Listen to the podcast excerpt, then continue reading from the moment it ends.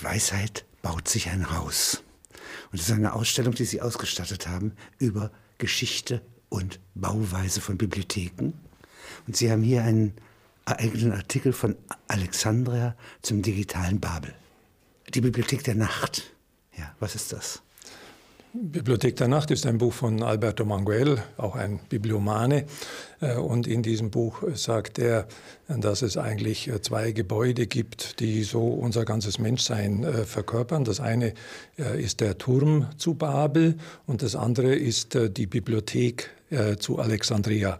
Der Turm zu Babel, das ist unser ewiges Bemühen, den Himmel zu erreichen. Und die Bibliothek von Alexandria, das ist der Versuch, schon in der Antike gewesen, das gesamte Wissen an einem Ort zu versammeln, alles zu wissen. Das sind so zwei Grundkonditionen des Menschseins, die in diesen beiden Bauwerken sich konkretisiert haben. Aber interessant, dass dieser Turm von Babel ja nicht Herrschaft oder ein Gott beherbergt, sondern eine Bibliothek.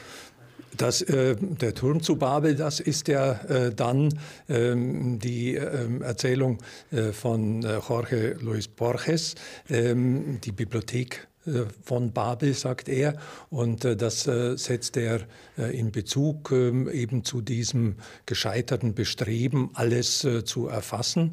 Er beschreibt eine Bibliothek, in der zwar das gesamte Wissen, alles, was es gibt, versammelt ist, aber die Bibliothek ist dann so groß, dass man nichts mehr findet. Also die Sache wird von selbst absurd. Das ist schon eine Kathedrale des Wissens. Ja, so beschreibt es Borges, dass es eine Addition von 6 Ecken ist in alle Richtungen. Und hier ist das gesamte Wissen der Menschheit versammelt, aber es ist nicht mehr auffindbar. Also er bringt damit ein Paradox ins Spiel. Man kann es zwar alles sammeln, aber man findet es dann nicht mehr. Das gesamte Wissen ist eben doch nicht für den Menschen gedacht. Dann gibt es umgekehrt in der Wirklichkeit den Karl Marx, der in London unter seiner Lampe abends sitzt und gewissermaßen das ökonomische Wissen, das für ihn erreichbar ist, in einer großen, zentralen, britischen, imperialen Bibliothek in seinen Kopf vereinigt. Und Walter Benjamin noch bis die Deutschen kommen, 1940, in Paris, schreibt eigentlich oder setzt wie ein Gedankenarchitekt eine ganze Welt zusammen. Das sind große Bienen. Ja? Und die sind sozusagen gar nicht zerstreut, sondern da ist die Konzentration in einem Kopf. Ja, das ist das Gegenstück. Eben Karl Marx sitzt in der British Library und dort ist natürlich unendlich viel Wissen versammelt, aber das Entscheidende ist, er konzentriert alles in seinem Kopf und er saugt gleichsam den Honig aus diesem Wissen und bringt daraus dann die Erkenntnis. Ein Bild, das Francis Bacon bereits gebraucht hat.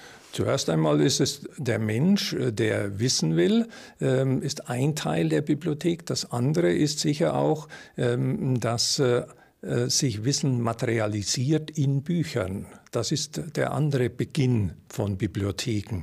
Und das beginnt natürlich mit der Schrift, mit dem Buchstaben. Das könnte man auch als Anfang der Bibliothek bezeichnen, denn damit, mit diesem materialisierten Wissen, kann das Gelernte in einer Generation zur nächsten weitergegeben werden. Deswegen, Erfahrung wird unsterblich. Genau, und deswegen sind Bibliotheken die großen Schatzhäuser des Wissens. Und da haben Sie in der Antike, was sind die ersten Schatzhäuser? Gibt es in Ägypten diese Schatzhäuser bereits? Ja, also man weiß von den Gottesbücherhäusern, wie man das nennt, waren wohl nur eher kleine Kammern, die dem Tempel angegliedert waren im alten Ägypten. Und dort wurden nicht Bücher, die geheimen Schriften auf die Papyrusrollen, die das Wissen der Priester versammelt haben, verwahrt.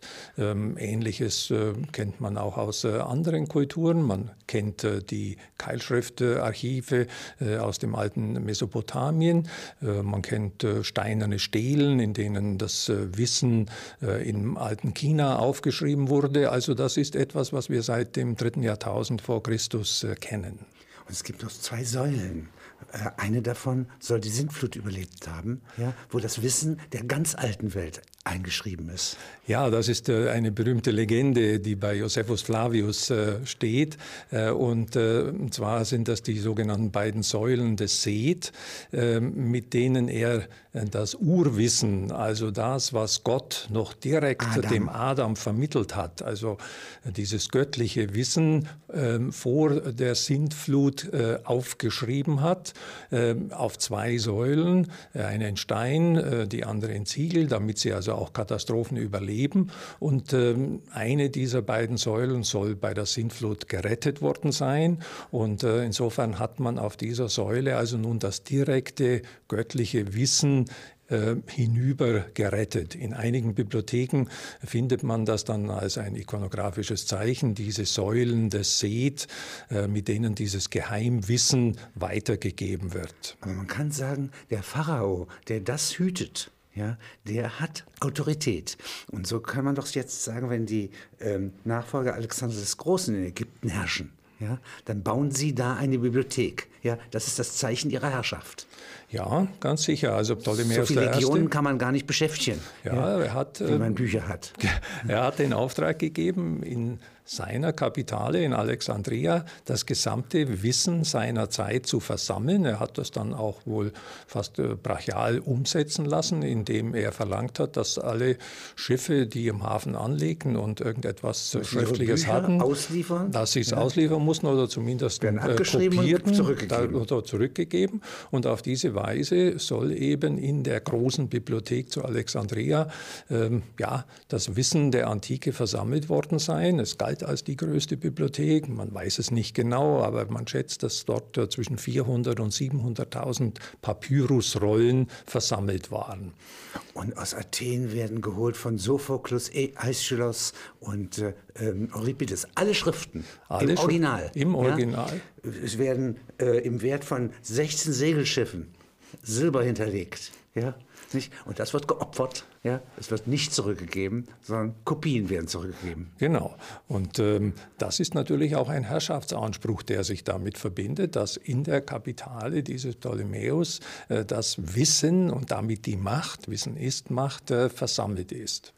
So wie amerikanische Universitäten Stipendien vergeben und mehr Weltherrschaft vereinigen können als alle Truppen, ja, die das Pentagon entsenden könnte. Ja, das ist immer noch damit gekoppelt, diese Vorstellung. Wissen ist Macht. Das hat ja dann im 19. Jahrhundert dazu geführt, dass die Public Libraries zuerst auch in den Vereinigten Staaten eingeführt wurden, weil man sagt, es ist ein Grundrecht des Bürgers, dieser Zugang zum Wissen. Das ist nicht begrenzt auf die Geld haben und die Macht haben, sondern jeder Bürger soll diesen Zugang haben. Und dann entstanden die berühmten Public Libraries, zuerst in Boston, dann in New York. Das ist eine große Errungenschaft in Amerika des 19. Jahrhunderts. Und wenn Sie mir beschreiben, der Brand der Bibliothek von Alexandria, das ist ja ein sehr einprägsames Symbol. Ja, man weiß eigentlich nicht genau, wann diese Bibliothek verbrannt ist und ob wirklich alle Schriftrollen dort zerstört wurden. Es gibt mehrere Berichte, ob Caesar im Zusammenhang mit Eroberungen und Kämpfen die Bibliothek in Brand gesteckt hat. Eher unwahrscheinlich, wenn, dann hat nur ein kleiner Teil gebrannt, oder ob das mit den arabischen Eroberungen passiert ist. Oder auch ein christlicher Bischof, auch das. Also das ist eher so fast schon symbolisch geworden für die Gefährdung des Wissens. Dass Wissen dann verbrannt wird, dass Bücher verbrannt werden, das kennt man ja eben auch seit der Antike. Das ist ein sehr eindrucksvolles Bild hier in Ihrem Buch, wie die Albigenser Bücher, ja, zur Probe verbrannt werden vom heiligen Dominikus. Ja, das ist eben etwas, was sich durch die ganze Geschichte zieht, dass man die Unterlegenen oder die Andersdenkenden dadurch versucht auch auszulöschen, dass man ihre Bücher, ihr Wissen auch zerstört. Und damit auch ihre Kultur. Das zieht sich eben hin bis zum Bosnienkrieg, als ganz gezielt die Bibliothek, die Nationalbibliothek in Sarajevo, zerstört wurde, um die Kultur der Bosnier damit auch auszulöschen. Jetzt gibt es zwei Arten der Auslöschung und Zerstörung. Das eine ist Überflutung, Inflationierung. Ja? Wenn es zu viele Bücher gibt, ja. Ja, dann gibt es so gut, als gäbe es keine. Und wenn es zu wenig gibt, wenn sie zerstört werden, physisch zerstört werden, ja, dann bleibt immer noch die Sehnsucht nach ihnen. Das sind die beiden Grenzwerte, könnte man sagen. Jetzt heute, im digitalen Zeitalter, gibt es ja sozusagen von allem etwas zu viel Wissen. Das ist das Problem unseres virtuellen Zeitalters, das, was man auch als Overload bezeichnet, dass eigentlich alles Wissen, ganz gleich welcher Art, auch völlig Unsinniges und Unbrauchbares, nun abrufbar ist. Man kann es schlecht sortieren und die Kunst besteht eben zunehmend darin, in diesen gewaltigen Wissensmengen, die uns heute virtuell zur Verfügung stehen, nun noch das Sinnvolle herauszufinden. Das könnte auch einmal in einer Art Bibliothek von Babel enden, wie es Borges beschrieben hat, dass zwar alles Wissen zugänglich ist, aber dass wir nichts mehr wirklich Sinnvolles finden. Okay. Und wenn Sie das jetzt mal positiv wenden, also es gibt ja dann noch eine zweite Gefahr, nämlich dass ein Medium wie das digitale Wissen weiß, dass es zu groß ist, ja? Und gewissermaßen gewaltsam sich immerzu erneuert. Das heißt, dass, wenn Sie alle 3 Jahre ja, das ganze Wissen umbauen, ja, dann fehlt diesem Wissen der Alterungsprozess, den die Sophia braucht.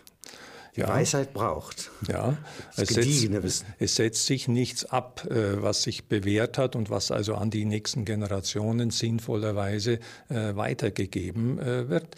Andererseits arbeiten natürlich Informatiker daran, an den entsprechenden Filtern, an den entsprechenden Ordnungssystemen.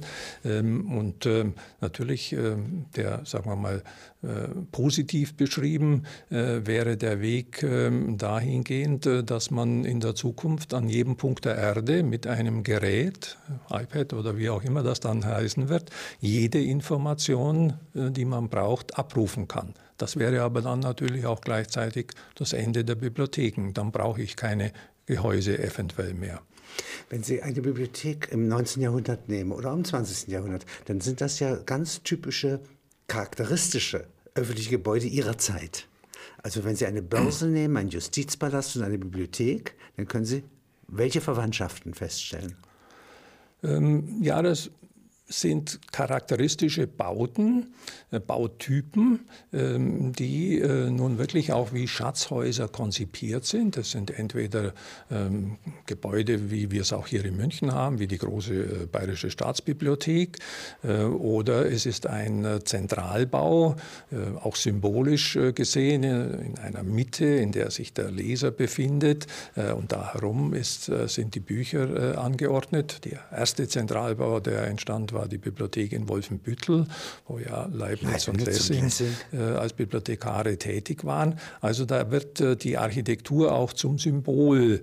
Das ist eigentlich wie eine Kirche gebaut, oder? Ja, also es gibt auch... Da war eine Laterne oben. Da war noch eine Laterne oben, aber es gibt auch Bibliotheksbauten, die wirken sehr sakral. Also zum Beispiel die Boston Public Library, da glaubt man, einen Kirchenraum zu betreten mit einer Apsis, einer runden und noch seitlich einer Art Kanzel. Also so auch schon in Klöstern findet man immer Bibliotheken als Gegenstück zur Kirche, am anderen Ende der Klosteranlage als der weltliche Pol. Und sie sind entsprechend prächtig dann, gerade im Barock, ausgebildet. Das ist eigentlich eine Bücherablage. Ja. Ursprünglich eben waren es Papyrusrollen, die Apotheke, man in Bibliotheke, genau. Ja.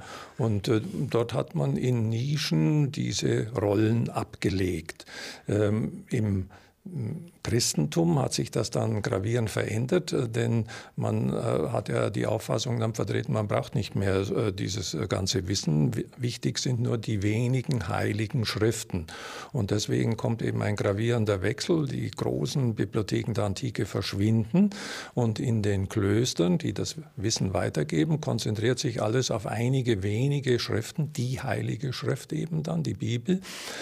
Und diese Schriften werden nur immer wieder kopiert, werden abgeschrieben. Es entsteht also so ein Kanon und in Klöstern befanden sich nur einige wenige 100 Schriften und gravierende Veränderung kommt eben dann mit dem Buchdruck der Mitte des 1500. Das ist fast so ein Quantensprung. Nun wird das Wissen verbreitert durch den Buchdruck und jetzt entstehen nun auch die großen, auch zum Teil ersten öffentlichen Bibliotheken, beispielsweise 50.000 Bände und ja, 50.000 Bände zuerst einmal, San Marco in Venedig oder die Bibliotheca Laurenziana, die Michelangelo in Florenz errichtet hat. Wunderbare neue Bibliotheksbauten entstehen, um nun diese Menge an Büchern aufzunehmen. Später hat man jetzt große utopische Vorhaben. Also zum Beispiel, man sieht hier sehr eindrucksvoll von Boullée, ja, dem französischen Architekten. Der ist noch vor der Revolution Architekt und dann in der Revolution, richtig? Ja. Und beschreiben Sie mir mal, wie das aussieht, also die Bibliothek des Königs. Ja, diese Bibliothèque du Roi, wie Boullée das nennt, das ist ein gewaltiger, langer Saal, tonnengewölbt. Der lehnt sich da an ein Gemälde von Raphael, die Schule von Athen. Da sieht man eine ähnliche Architektur. Auch das ist ja Versammlung des Wissens der Antike. Und in diesem riesigen Saal, da soll nun das gesamte Wissen, also auch wieder alle Bücher, die man kennt, dem König als Machtzeichen, als Handbibliothek, ja, als Zeichen seiner Macht. Er ist der Allwissende. Damit natürlich auch. Er regiert die Sonne. Er ist allwissend wie Gott. Damit auch soll ihm zur Verfügung gestellt werden. Deswegen müssen die Bücher auch die Wand hochstehen. Genau. Ja, ja. Und über Leitern erreichbar sein. Genau. Und alles ist bedeckt mit diesen Büchern. Jetzt gibt es eine ganz andere Art von Bibliothek in London. Ja, das ist diese große, in der auch Marx saß. Ja, die hat ja etwas, also von einer Riesenbörse, würde ich fast sagen. Ja, das ist ein imperialer Bau. Ja, das ist der große Lesesaal, der zentrale Kuppelraum, in einem gewaltigen, überkuppelten Raum, in dessen Mitte man sitzt und studiert, das Wissen aufnimmt. Dort ist der Lesende im Zentrum. Das ist eine andere Konzeption. Das heißt, die ganze Welt gehört zu diesem Zeitpunkt zu Großbritannien. Ja? Ja. Oder ist für Großbritannien erreichbar? Dieser Zentralraum ist ja immer auch so Abbild des Ganzen, der Weltkugel, und man befindet sich da drin und hat nun das gesamte Wissen zur Verfügung. Auch so etwas spiegelt sich in dieser Architektur. In Frankreich sehe ich eine Bibliothek hier. Ja, das ist die, in der Walter Benjamin später sitzen wird, ja, im Lesesaal. Und die hat aber 6 solche Lichter zum Himmel. Ja, das ist die Bibliothèque Nationale. Die ist nun in einer anderen Weise konstruiert. Das besteht aus eigentlich 9 solcher Kuppeln, die nebeneinander gesetzt sind. Dann ergeben sie ein Quadrat, eine Konstruktion aus Gusseisen. Ganz filigrane Gusseisenkonstruktion hat der, hat der Architekt Labrouste ganz bewusst gewählt, damit das Ganze eben ein durchsichtiger Raum wird. Wie eine Weltausstellung. Genau, dass es also nicht durch mächtige Steinsäulen abgetrennt wird voneinander. Das ist ja jetzt ganz in der Moderne. Ja, sehe ich plötzlich in Sendai hier in Ihrer Ausstellung, ja, eine ganz neue Bibliothek. Sendai, wo, bei Fukushima, ja, ja, wo jetzt der Tsunami und das Erdbeben war. Und da ist eine ganz leichte, filigrane, durchlässige Bauweise, ja, von Ito. Toyo Ito, da ist es sogar noch erweitert. Also während die Bibliothèque Nationale natürlich außen herum geschlossene Mauern hat, nur das Innere ist transparent, ein offener Raum, ist bei dieser Mediathek in Sendai von Toyo Ito auch die gesamte Umgebung eigentlich mit einbezogen. Alle Wände sind aus Glas, die Umgebung fließt in diese Bibliothek hinein und man selber fließt eigentlich hindurch. Das soll ein bisschen auch so ein Bild der virtuellen Ströme da nun architektonisch vermitteln. Die virtuellen Ströme, das heißt, der Geist bewegt sich. Der Geist bewegt sich, oder naja, gut, wenn Sie Ihren Computer aufmachen, dann wird Ihr Wissen ja über elektromagnetische Wellen vermittelt, und diese virtuellen Bewegungen, die eigentlich nicht sichtbar sind, das wird in einer gewissen Weise. Es ist auch nichts Festes, man kann es nicht festhalten, sondern es wandelt sich. Ja, viele arbeiten an diesem Wissen. Genau, es fließt. Ja. Da gibt es in dem Bild, was Sie vorhin von Bacon nannten, ja, der Biene, ja. Ja, da gibt es einen anderen Gegensatz zwischen Ameise und der scholastischen Spinne, Arachne. Genau. Das ist das Bild, das Bacon verwendet, indem er eben sagt, die Wissensversammlung soll nicht so geschehen wie die scholastische Spinne, die sich ihr eigenes Netz spinnt. Also nur das, was sie schon sowieso kennt, in ein System, in ein Wissenssystem, also in ein Netz einbringt, das dann nur auf sie selbst bezogen ist. Dem stellt er eben dieses Wissen der Biene gegenüber. Überall holt man sich das, was man braucht. Es aber in Waben, und baut es in Waben und baut sich dafür seine individuellen Vorratshäuser auf. Eine Gesellschaft sozusagen, genau. Ja, mit Königin in der Mitte. Während die Ameise einfach blindlings beschäftigt ist mit Nahrungssuche, jeden Tag, und nichts aufbewahren kann. Genau, die ist blind, ist also das Eindimensionale, das andere ist das nur auf sich bezogene und das dritte ist, woraus eben dann eine Wissensgemeinschaft entsteht. Hier sehe ich eine Bibliothek für Philologen in Berlin an der Freien Universität, wenn Sie die mal beschreiben. Die sieht ja aus wie ein Hirn. Ja, das ist, man nennt es, diese Bibliothek auch The Brain, das Gehirn, ist von Norman Foster gebaut in der Freien Universität in Berlin, in Dahlem. Und das ist nun eine große Halbkuppel, Gläsern, und im Inneren sind nun die Lesesäle oder die Leseplätze so fast so wie mit Gehirnwindungen aneinander gereiht.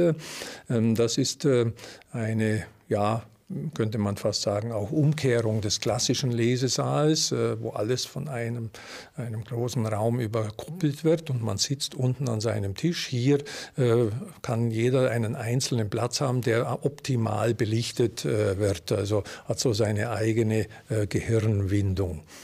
Dann ist es so, dass ein Mensch, der denkt, ja, oft auch ruhen muss. Er denkt nicht die ganze Zeit und man kann auch nicht pausenlos lesen, sondern gerade, wenn man dann plötzlich mal schläft, ja, und den Traum zulässt, ja, dann kommt wieder die intensive Haltung des Geistes zustande. Man müsste eigentlich kleine Cubicles haben, ja, sagt Ferdi Kramer, der Architekt, der aus dem Bauhaus kommt, ja, ja, und in Frankfurt die Bibliothek gebaut hat. Man muss da irgendwo schlafen können. Das ist eine sehr schöne Idee, ist aber, glaube ich, in dieser Form nie wirklich verwirklicht worden. Dass man, Rechnungsprüfung würde sagen, das geht nicht. Das geht nicht, aber es ist völlig richtig. Also dass die Wissensaufnahme kann nicht kontinuierlich passieren. Man braucht immer Ruhepause, man braucht auch die Zeit zur Verarbeitung. Genau, man muss das ja auch verarbeiten. Und wenn man da gleich vor Ort bleiben könnte, wäre das natürlich sehr schön. Dann könnte man dort leben. Genau. Ja. Ja. Idealbild eines Bibliomanen. Es gibt Libri Catenati, ja, in Paris. Ja, da ist ein großer, reicher Mann, ja, ein Jurist oder Theologe. Ja, Theologe. Theologe. Ja. Der hat die Sorbonne begründet. Nach ihm ist sie benannt. Ja? Ja. Und der hat eigentlich angefangen, seine Privatbibliothek an Ketten zu legen, ja, ja, und der Benutzung freizugeben. Man kann sie nicht stehlen, die Bücher. Ja, also diese angeketteten Bücher, das kennt man schon seit der Renaissance. Also hier in diesem Fall ist also die Bibliothek des Kardinals Mazarin, die er dann gestiftet hat. Und diese Bücher wurden angekettet, damit sie nicht verschwanden. Aber sie wurden öffentlich, zumindest im Kreis der Wissensgemeinschaft, zur Verfügung gestellt. Wenn Sie noch mal eine Utopie ins Auge fassen. Da gibt es die Planung eines Lenin-Instituts. Mitten im Konstruktivismus, kann man sagen. Ja. Stalin ist noch nicht da. Ja? Noch nicht wirklich an der Macht. Ja. Ja. Und wenn Sie mal beschreiben, das hat auch etwas mit Büchern zu tun. Ja, ja, das ist die Arbeit eines jungen russischen Architekten, Ivan Leonidow, und er entwirft nun auch eine Art Weltbibliothek, nennt er Lenin-Bibliothek oder Lenin-Institut, und die besteht im Wesentlichen aus zwei Elementen. Das eine ist ein vierkantiges Hochhaus, ein gewaltiger Wolkenkratzer, in dem nun auch möglichst alle Bücher der Welt versammelt werden sollen, das Wissen der Welt, den Bolschewiki, den Kommunisten in Moskau zur Verfügung zu stellen. Und direkt daneben ist ein kugelförmiger Bau, der auf einem Geflecht stehend, fast so zu schweben scheint wie eine Erdkugel. Und das soll als Vorlesungssaal verwendet werden. Also das Wissen, das dort tritt wie auf einem Theater, wie auf einer Bühne, einer Weltbühne auf. Soll dort nun an diese jungen Kommunisten, die nun antreten zur Weltherrschaft, vermittelt werden. Das ist dieses architektonische Bild, das Leonidow dort geschaffen hat. Nichts davon verwirklicht? Nein, nichts verwirklicht war. Büchertürme dann schon. Die neue Bibliothèque Nationale de France in Paris, das sind ja 4 riesige Hochhäuser, so in der Form fast eines aufgeschlagenen Buches. Und da befinden sich in den Hochhäusern die Bücher. Die Menschen sind unter der Erde in großen Lesesälen und das ist zum Zeichen der größten Bibliothek Frankreichs geworden. Jetzt gibt es einen Plan, alle Bücher zusammenzufassen in Holland, glaube ich. Nicht? Und da gibt es das Mundaneum später als Plan. Ja, in Belgien. Ja. Belgien. Ja. Das ist ein Projekt eigentlich von 2 belgischen Juristen. Die möchten auch wieder einmal, wie so oft in der Geschichte, das gesamte Wissen der Welt an einem Ort versammeln. Und sie sagen aber schon, das kann man nicht mehr in Form von Büchern schaffen, aber wenigstens in Form einer großen Bibliografie. Das heißt also Karteikarten. Und dann fangen die da nun an und haben auch schon vor dem Ersten Weltkrieg fast 15 Millionen Karteikarten geschaffen und wollen das dann auch entsprechend erweitern zu einem sogenannten Mundaneum, einem Weltzentrum. Und das wird auch noch in den 20er Jahren weiterverfolgt. Derjenige, der das betreibt, dieser Jurist Otlet, beauftragt Le Corbusier, ein solches Weltzentrum zu planen in der Nähe von Genf. Sollte fast so ein Völkerbund? Ja, sollte das Pendant zum Völkerbund sein. Und da sollte ein Weltmuseum entstehen, in dem die ganze Weltgeschichte versammelt wird und diese Mundaneumsbibliothek, in der das Weltwissen versammelt wird. Ist auch nicht verwirklicht worden, ist ein Traum geblieben. In Ihrem Artikel hier geht es ja dann bis zum digitalen Zeitalter. Und heute ist ja so etwas zu verwirklichen. Also Sie könnten Wissen so speichern, ja? Das wird sich ja noch ein bisschen, die Speicherkapazität wird eher zunehmen, ja. Und dann hätten Sie eine Arche Noah des gesamten Wissens. Daran arbeiten einige, unter anderem natürlich auch Google. Und es wird ja schon systematisch daran gearbeitet, einige der großen Bibliotheken, ich glaube auch die Bayerische Staatsbibliothek, komplett zu digitalisieren. Das geschieht dann mit großen automatischen Maschinen, die selber umblättern. Und sollte das immer weitergeführt werden, könnte es schon einmal sein, dass die großen Bibliotheken alle digital und damit also virtuell erfasst sind und dass man dann dieses gesamte Wissen abrufen kann.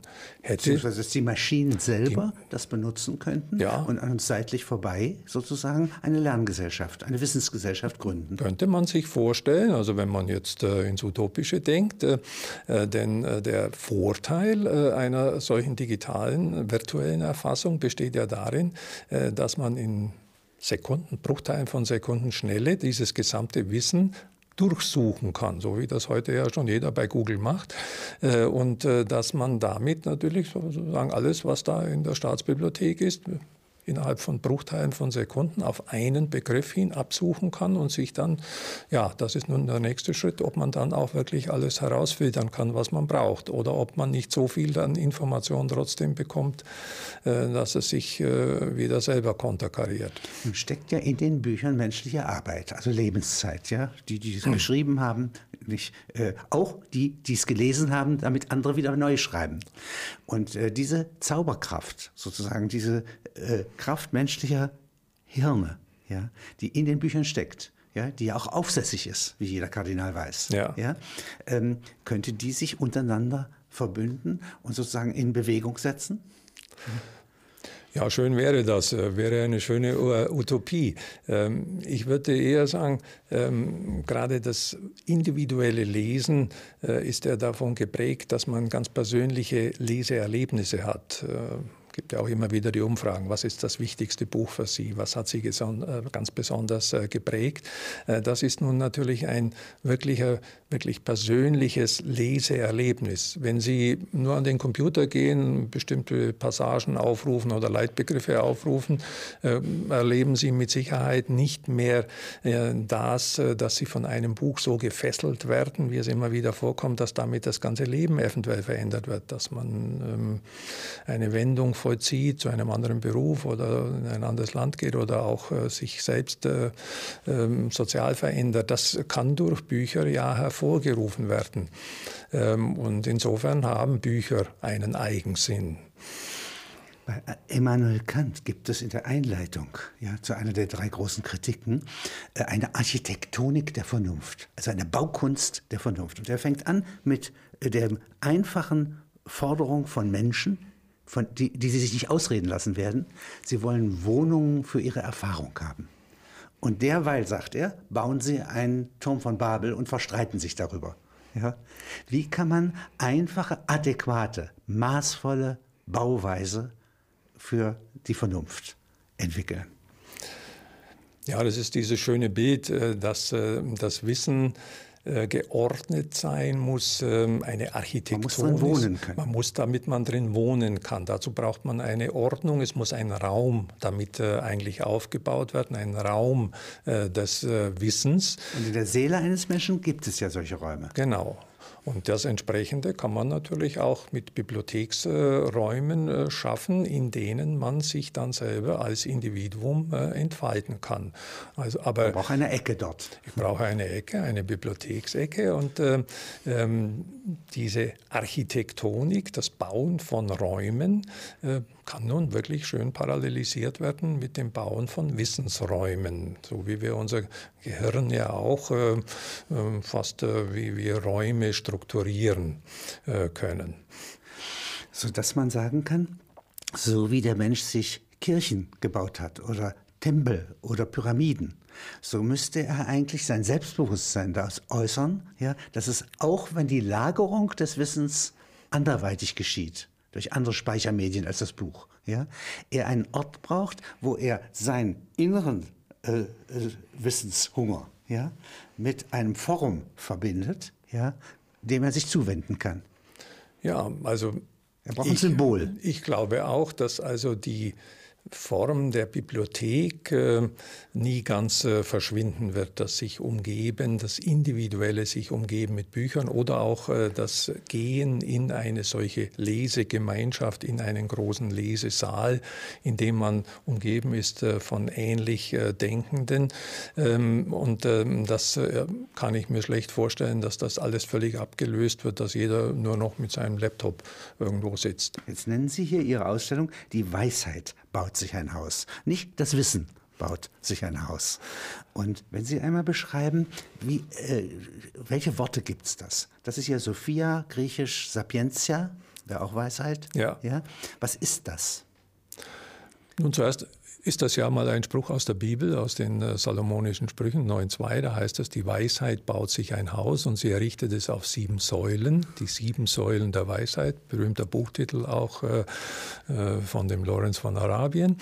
Die Weisheit, das ist die Sophia, also das ist die Form. Die weibliche Seite Gottes. Die weibliche Seite Gottes, in der eben das Wissen versammelt wird, das uns auch zu Menschen macht. Das heißt, das ist notwendiges Wissen, das ist Wissen, nach dem ich frage, von dem ich wie von einem Lebensmittel lebe. Genau. Und das kann mir ein Buch, eine Bibliothek eben besonders gut vermitteln. So dass, wie es hier bei Ihnen steht, die Bibliothek, die klassische, 3 Elemente hat, die nicht gleichzeitig untergehen. Das eine ist die Versammlung der Bücher. Das Lager. Ja. Das ist wie ein Warenhaus. Ja. Das zweite ist der Frager, der Leser. Und das dritte ist eine öffentliche Veranstaltung. Ja. Die Versammlung der interessierten Menschen, sodass man eigentlich ein Forum, ein Parlament, eigentlich neben der Bibliothek bauen sollte. Ja, ich meine, was nützt das, das Wissen zu sammeln, wenn es nur bei dem einen Menschen bleibt? Das heißt also, eine Agora brauchen wir. Wir brauchen eine Agora, wo dieses Wissen dann auch wieder ausgetauscht und vertieft wird und auch ausgebreitet wird. Und dann kann es wieder zurück in die Bibliothek gehen und von den Nächsten wieder aufgegriffen werden. Und daraus entsteht eine Kulturgemeinschaft, eine Öffentlichkeit, die dieses Wissen immer weitergibt. Jetzt gibt es die Universitätsgründungen. Und ich nehme mal die moderne. Da ist Göttingen. Der Freiherr von Münchhausen als Kurator baut für seinen Landesherrn ein akademisches Bergwerk, die Universität Göttingen, um eine Bibliothek herum. Ja. Er weiß von Wolfenbüttel, dass das gut tut. Also die Universitätsbibliotheken sind die großen Motoren der Aufklärung, wie man das auch genannt hat, im Gegensatz eben zu den Klosterbibliotheken. Das waren ja Bibliotheken für die kleine Gemeinschaft der Ordensbrüder, während die Universitätsbibliotheken ausgerichtet waren, die Curiositas, die Neugier weiter zu befördern. Das ist ja das Wesen der Bibliothek, dass dort im Gespräch, in der Disputatio, die Neugier immer weitergeführt wird, und dazu braucht man die Bücher, und daraus kann man dann immer wieder neues Wissen, neue Erkenntnisse generieren. Und jetzt gibt es nach dem Sturz Napoleons und nach einem zögerlichen Verhalten der Regierung gegenüber der Aufklärung nach 1815, nach dem Wiener Kongress, die Tendenz, die Bücher zu verschließen. Scheinbar zweckmäßig in Arsenalen. Sie gehören in die Kaserne. Ja? Und das ist Hardenberg beispielsweise. Ja. Das ist jetzt dieser Silobau für Bücher. Beschreiben Sie das mal. Ja gut, das ist also die Reaktion auf die Befreiungskriege und auf das allmähliche Erwachen der Vernunft, so wie das Kant ja auch geschrieben hat, des Eigenwillens der Bevölkerung, das sich befreien aus der selbstverschuldeten Unmündigkeit. Da haben wir erstmal die Bücher weg. Haben die Mächtigen erkannt, da ist ein gefährliches Feuer, dass das Denken dieser aufsässigen Bürger, die genau, Bücher. Ja, da sind die Bücher, und die müssen deswegen verschlossen werden oder sie werden zensiert. Man lässt eben nur noch ganz bestimmte Bücher zu, weil die anderen eben zu gefährlich sind. Klaus Steck hat das mal in eben so eine schöne Collage gebracht, indem er ein Bild von Spitzweg, der Bibliothekar, genommen hat und darüber geschrieben hat, der steht aus einer Leiter vor einer Bücherwand, und dann steht da nun drüber, Bibliotheken sind gefährliche Brutstätten des Geistes. Da kommt das natürlich sehr schön bildhaft herüber. Jetzt gibt es zum Beispiel den Bibliotheksneubau 1878 in Halle. Beschreiben Sie mir den mal. Das sieht ja aus wie ein Warenhaus, wie ein amerikanischer Warehouse, ja, was ja auch nur Vorratshallen sind. Ja gut, das ist eben natürlich auch jetzt so eine neue Auffassung, dass man keinen solchen Büchertempel mehr errichtet, sondern dass die Bücher einfach wirklich ein Objekt sind, das gesammelt wird, das jedem allgemein zugänglich sein soll.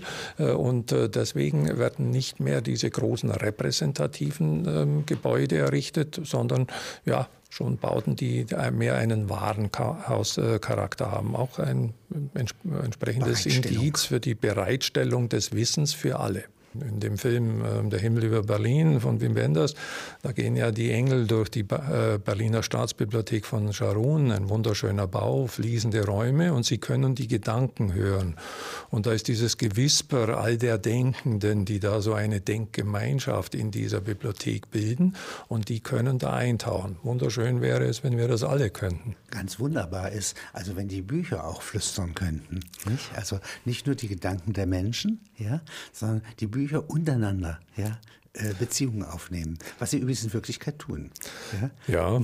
Immer wieder wirkt ein Buch anregend auf einen Autor, ja, und wandert dadurch in ein anderes Buch. Ja, ganz eindeutig. Es gibt dieses Wandern der Ideen, und Aby Warburg, großer Kulturwissenschaftler, hat eine große Bibliothek aufgebaut, die so geordnet war, dass immer Themengruppen nebeneinander standen, und er hat irgendwie sogar die Vorstellung gehabt, dass da so eine Art Osmose stattfindet, dass so hier, die sich gegenseitig befruchten. Und wenn man dann da vor dieser Bücherwand steht, ein Thema da betrachtet, steht das nächste schon daneben und man nimmt dann diese Ideen auf, die da zusammengehören, und das wird eben dann eigentlich immer intensiver. Weil es eine Evolution des Geistes gibt, genau, offenbar. Und das wird auch im Netz so sein. So ist die Vorstellung zumindest, ja. Und aber was man gut gebrauchen kann, sind solche Orte, ja, an denen gewissermaßen neue Hybride, ja, entstehen können. Also die Pferde würden nicht die Evolution haben, die sie haben bis zum Rennpferd, ja, ja. Wenn es nicht Orte gäbe, ja, und sorgfältige Kuratoren, die sich darum kümmern, ja. Ja, die sowas züchten. Ja, das Wissen muss natürlich dann immer wieder katalogisiert werden. Man muss Inventare schaffen, man muss Kurzfassungen schaffen, damit man auch dieses, ja, den Honig aus den Büchern in kondensierter Form auf sich ziehen Stifter, kann. Ja. Ja, Anreger, ja, müssen immer wieder, außer den Autoren, ja, herauskommen. Wie Hirten oder gute Gutsherren, ja, ja. Nicht wie Aby Warburg. Ja? Zum Beispiel, ja. Ja. Linien setzen. Ja. Er hat ja das eben in seiner wunderbaren Bibliothek wirklich auch vorgeführt, und das war eines der großen Studienzentren in den 20er Jahren, dass er dann nach England, die Bücher sind emigriert, eben mit dem Geist, der vertrieben wurde 1933. Es gibt ein sehr schönes Buch von Ihnen über Walter Benjamin. Ja? Das ist auch so ein Garten, ja, den, ja, Sie da angelegt haben. Und beschreiben Sie mal das Passagenwerk von diesem Mann. Ja, das ist ja auch ein Bau, ein Wissensbau. Ja, weil der Benjamin hat ja eigentlich fast bis zu seinem Tode an diesem Werk gearbeitet. Die Passagen. Und Paris, die Hauptstadt des 19. Jahrhunderts, im ersten Band, und jetzt kommen die Passagen. Genau, und dann kommen die Passagen, und er gliedert es eigentlich nach architektonischen Elementen, diese Phalanstères oder eben die Passagen, und er sagt, in dieser Form der Passagen, die im 19. Jahrhundert entstanden sind, da hat sich die Kultur, die Geschichte bewahrt, und man muss sie eigentlich nur wieder herauslösen aus dieser Materie, und dann beginnt das auch wieder zu sprechen. Die Dinge zu sprechen. Genau. In ihren Bauten, im kollektiven Unbewussten, ja, äußern sie sich, ja. Ja, und zwar anders als in der Reklame. Genau, und wenn man dieses entsprechende Stück dann dort findet, dann kann es wieder zum Leben erweckt werden und kann uns diese Epoche erklären. So dass er wie ein Sammler, wie ein Archäologe, ja? Ja, wie ein Philologe eigentlich tätig ist. Ja. Philologie bezogen auf die Gesellschaft. Genau, und er spricht eben dann auch von diesem physiognomischen Blick. Er geht hindurch und erkennt dasjenige, wo sich hier nun eine ganz bestimmte Geistform in einer solchen Materie konkretisiert hat. Was ist eine Passage? Eine Passage ist eigentlich nur ein Durchgang, überdeckt, in Paris üblich, gibt es dann auch Mailand, in allen anderen Ländern, berühmte Passage in Mailand, das ist eine Ladenzone, überdeckt. Konzentrierter Markt, gegen Regen geschützt. Genau, in der man flanieren kann. Das städtischste Stadt, was es gibt. Ja, ein wunderbares architektonisches Element für Urbanität. Da hat man dann lange vergessen und ist dann eigentlich erst so in den letzten Jahrzehnten wiederbelebt worden. Die Parade der Warenangebote. Genau. Ja. Und die Weltausstellung in Permanenz. Das war eine Weltausstellung der Waren, die dort in diesen Passagen vorgeführt wurde. Und im Zeitalter des Internet, wo auf Festplatten, ja, eigentlich alles, was sonst im Magazin steht, ja, gebannt sein kann, ja, wäre doch eigentlich das Passagenprinzip wieder auch eine Bibliotheksform. Ja, eventuell, hat noch niemand entwickelt, aber wäre doch möglich. Wäre möglich, dass man hier da hindurch geht, durch diese Wissenspassagen, die war eben immer dann in virtueller Form.